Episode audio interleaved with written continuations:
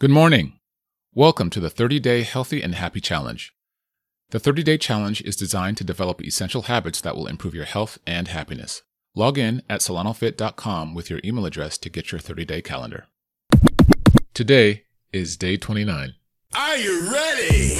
You are now listening to the Solano Fit Podcast, featuring fitness to change your life and inspiration to live your best.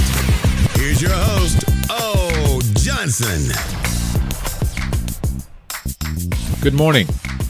So, how are you feeling?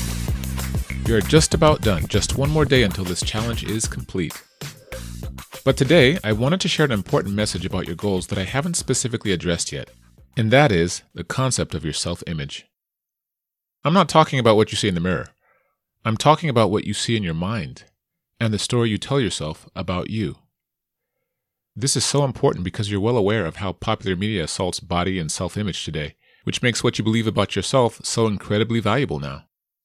It's one of only few buffers in a world that literally creates new fads just to keep you buying outfits to stay current, trending, or young. Goals are good, resolutions are positive, but so many get stuck reaching for the goal while at the same time doubting the very action to get them there. Inspirational speaker Dan Lok says he puts the blame on our innate need to be consistent. Listen in. You see, the strongest force in human personality is the need to remain consistent with how we see ourselves. The strongest force in human personality is the need to remain consistent with how we see ourselves. So, the image that we hold of ourselves controls our successes and our failures, and also impacts every single area of our life. Let's say you have a self image of someone who's overweight, and you don't want to talk about it, and you don't want anyone else to talk about it either, but until one day you just, you know what? I'm gonna, I'm gonna make a change. I'm gonna do something.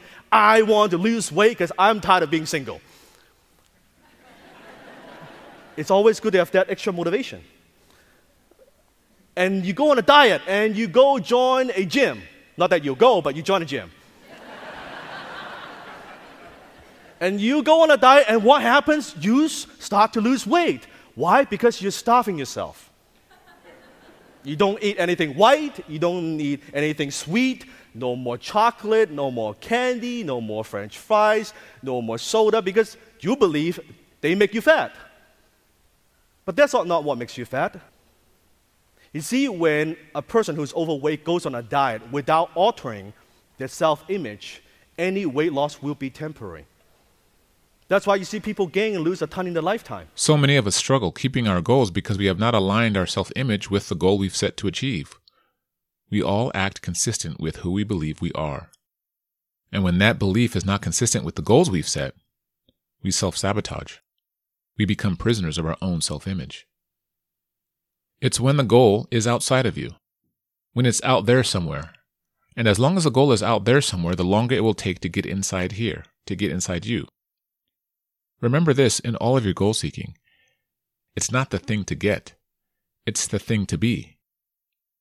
Popular behavior expert and author James Clear shares how true change is identity change. The goal can't be just to read the book, it's to become a reader. The goal is not to write a book or write an article, it's to become a writer. The goal is not to run a marathon, it's to become a runner, to become a type of person, to develop an identity. And the way to being something or becoming someone is through doing something. So every time you sit down to write, every time you practice that habit, you are being a writer. Every time you play a sport, you're being an athlete. Every time you practice painting or music or whatever, you are being an artist. Your identity emerges out of the habits that you have. It's not just about getting you to make small changes. It's not just about putting a book on your pillow or putting an apple on the counter. It's actually about getting you to believe something new about yourself, something possible about yourself.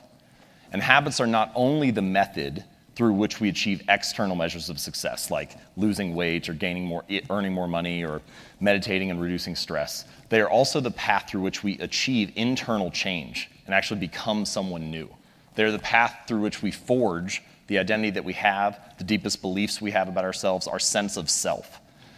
And so, if you can change your habits, you can change your life. So, which comes first, the chicken or the egg? The volume of actions, or the identity shift. Because either way, you need them both. Both must expand for you to become what you set out to be. Your self image has to enlarge, but so do the repetitions you perform. They also have to increase as you build evidence for your newly constructed self image. It's like faith and action. You have to have both. The definition of faith is if you believe it, you will do it. The opposite, though, is not always true.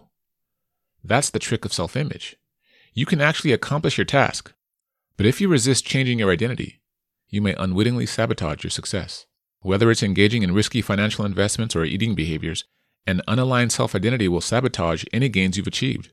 And with that voice whispering to you behind your ear, you don't deserve this, or you're a fake, or you're a fraud. You must be aware of these voices. You must overwhelm them with a conscious desire to become the change you once sought to obtain. Goal achievement is a becoming, not just a getting. Because goal attainment requires consistency and maintenance, it is wholly an inside job. It's like that Gatorade commercial. Is it in you? If your goal matches your purpose and is aligned with your self identity, then it has to be. That's it for today. I'll see you tomorrow.